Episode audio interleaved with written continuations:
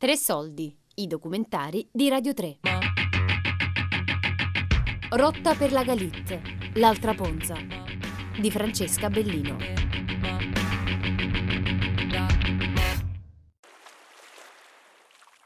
Tutto iniziò nel 1843, come dichiarò lo stesso Antonio d'Arco, che per, dopo una tempesta eh, arrivò stremato con la sua barca, da solo sulla barca, ormai perse le speranze di salvarsi, ma eh, si risvegliò dal torpore della lunga fatica eh, con la barca che eh, toccava eh, gli scogli della Galit. E si salvò perché l'isola ha eh, più sorgenti d'acqua potabile e dolce, eh, l'isola era deserta, i frutti naturali che poteva raccogliere gli permisero di sopravvivere parecchi mesi fin quando una barca di pescatori siciliani si accostò all'isola e lui come Novello Robinson riuscì a eh, chiedere aiuto e salvarsi. Tornò a Ponza e questa idea di vivere su quell'isola gli, gli tornò spesso. Antonio d'Arco è stato il primo italiano a mettere piede alla Galite, la principale isola dell'arcipelago tunisino che si trova a 64 km a nord di Tabarca nel cuore del Mediterraneo. Antonio d'Arco era un personaggio molto controverso. La tradizione eh, locale eh, vuole che eh, sia fuggito da Ponza perché accusato di omicidio in un litigio con un coatto. Eh, a Ponza c'era il domicilio coatto all'epoca e eh, dovette fuggire e ricordando l'isola della Galit eh, pensò bene di rifugiarsi lì. Chi l'avrebbe mai cercato da quelle parti?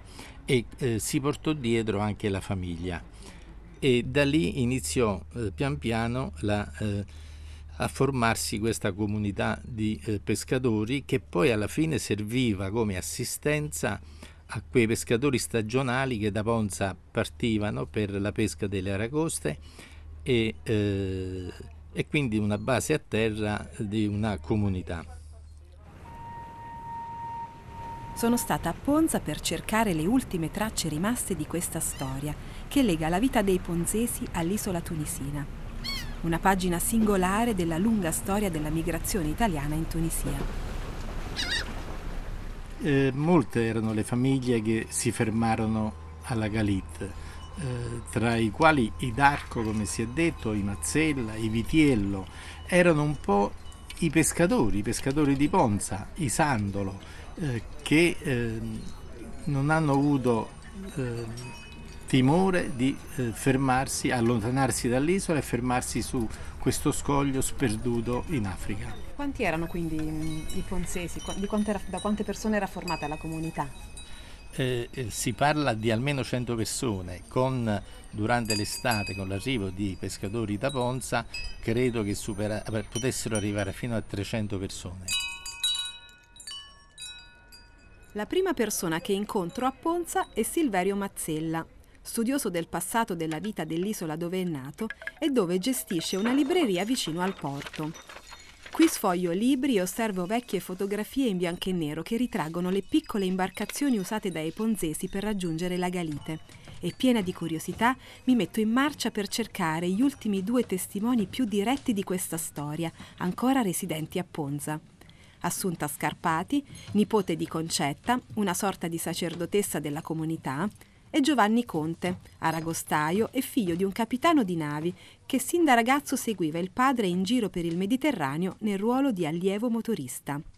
La, la Galetta era conosciuta come isola disabitata perché i pescatori già nel Settecento andavano a pescare corallo da quelle parti, eh, però nessuno si era mai sognato di fermarsi per vivere stabilmente. E quindi questa casualità di Antonio d'Arco che naufragò eh, suggerì eh, a lui e poi a, a, ai suoi discendenti di vivere sull'isola.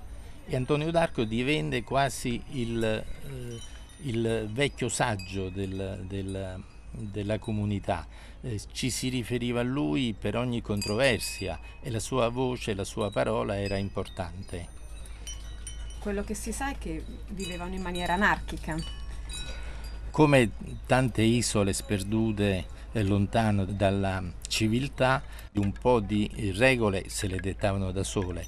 Certo non c'era il governo che riusciva a controllare tutto, eh, non c'era la legge, non c'era la, la religione, non c'era il clero e addirittura a eh, officiare le funzioni religiose eh, eh, negli ultimi tempi, stiamo parlando negli anni, eh, i primi anni del Novecento, era eh, demandata una signora anziana eh, che faceva da prete, soprattutto il giorno di San Silverio, il 20 giugno, anche lì si festeggiava in modo molto sentito la festa del patrono del, dell'isola di Ponza, eh, si faceva la processione, la Santa Messa, eccetera, officiata da questa signora anziana. E ricorda il nome? Eh, è la nonna di Assunta Scarpati. Allora dopo andrò da Assunta. Sì. Ah, bene, bene, bene. Mia nonna era una, una donna forte, caparbia, che guidava la famiglia, era mamma di otto figli. Una figlia è nata a Biserta, l'ultima zia che è morta, che si chiamava Assunta Scarpati, che è morta tre anni fa, è nata a Biserta perché la nonna è andata lì col pancione incinta grossa e quindi a Biserta è nata questa zia. Sua nonna ha lasciato tanto, tutti parlano di sua nonna. Lei era una abitante stanziale o No, la nonna stagionale? era stagionale. Sì, mia nonna era diciamo una, un, un abitante stagionale perché facevano quei sei mesi alla Calita. E la nonna aveva il ruolo anche di sacerdote, la nonna aveva il ruolo di... è una credenza popolare, la nonna faceva le orazioni ed era se moriva un ragazzo in guerra, se un bambino eh, aveva una morte violenta, si dicevano una serie di preghiere e si ascoltavano i rumori della natura. In base al rumore della natura si diceva per esempio il, il soldato è morto affogato, il bambino ha avuto un forte mal di pancia, quindi una cosa importante alla pancia del morto. Non aveva anche questo ruolo. E era una donna di, di gran cuore, sì, una gran lavoratrice ed era diciamo una capopopolo, se proprio la vogliamo dire così, ma nel bene, era un capopopolo per il bene, de, per il bene degli altri, lei aveva questa grossa famiglia. E tutti prima eh, diciamo, avevano legami fam- familiari. E se si poteva dare una mano la si dava volentieri, non ci si pensava due volte perché se un bambino stava male e allora le medicine erano una cosa rara, si conosceva un rimedio eh, Cungette perché la nonna chiamavano Cungetti Sciammerica, era questo il, il, soprannome della nonna. La nonna dava aiuto come poteva e quanto poteva, anche con le alghe marine sapeva un sacco di, diciamo, di rimedi che se, se venivano dal mare. La nonna era anche una donna saggia perché per esempio a volte c'erano dei, dei litigi tra famiglie, la nonna faceva da paciere ed è bello perché era una donna e a quei tempi le donne non è che avevano tutta questa diciamo, libertà, tutta... invece no, in una comunità piccola e intelligente, diciamo anche se non colta, perché la scolarizzazione non era di tutti i giorni, voglio dire, mio padre stesso aveva la quinta elementare, però diciamo la saggezza popolare veniva rispettata.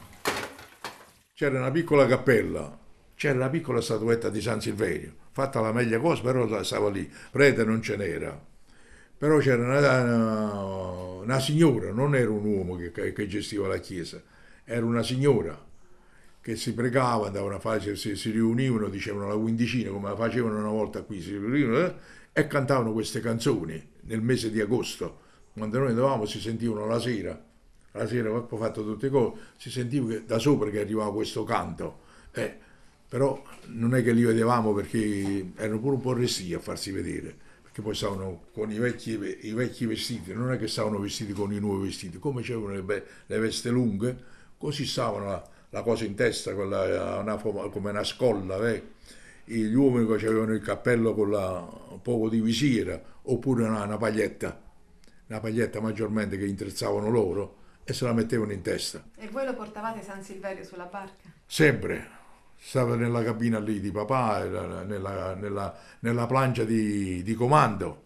E il 20 giugno tutti quanti i ponzesi, tutti lì, perché erano, l'armatore nostro era uno che ci teneva la messa, la cosa, e noi cioè, il 20 giugno poi non si faceva niente, dove stavamo stavamo, faceva mio padre, ragazzi oggi non si lavora, tutti fermi perché è San Silverio.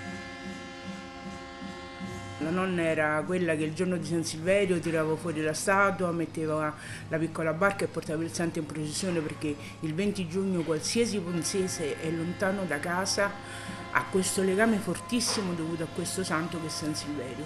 San Silverio per noi non è un santo, l'istituzione, noi la vediamo come un padre a cui rivolgersi nei momenti di, di brutto tempo, ma nel brutto tempo intendiamo sia quello atmosferico, ma il brutto tempo della vita, che è importante, è sempre con noi.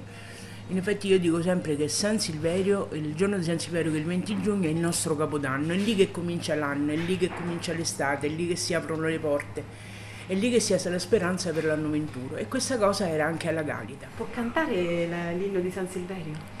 No, non ci riesco, mi emoziono piango. E non fa niente. Gran santo protettore,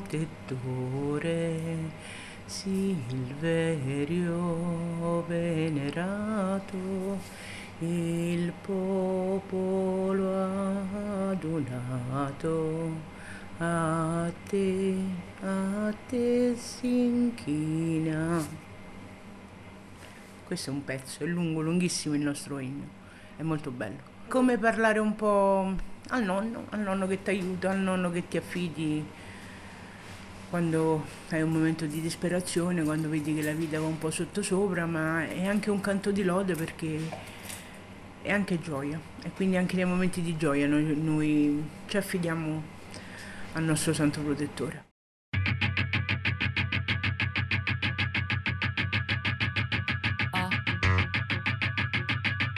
Rotta per la Galit, l'altra Ponza, di Francesca Bellino. Tre soldi è un programma a cura di Fabiana Carobolante, Daria Corrias, Giulia Nucci. Tutte le puntate sul sito di Radio 3 e sull'app RaiPlay Radio.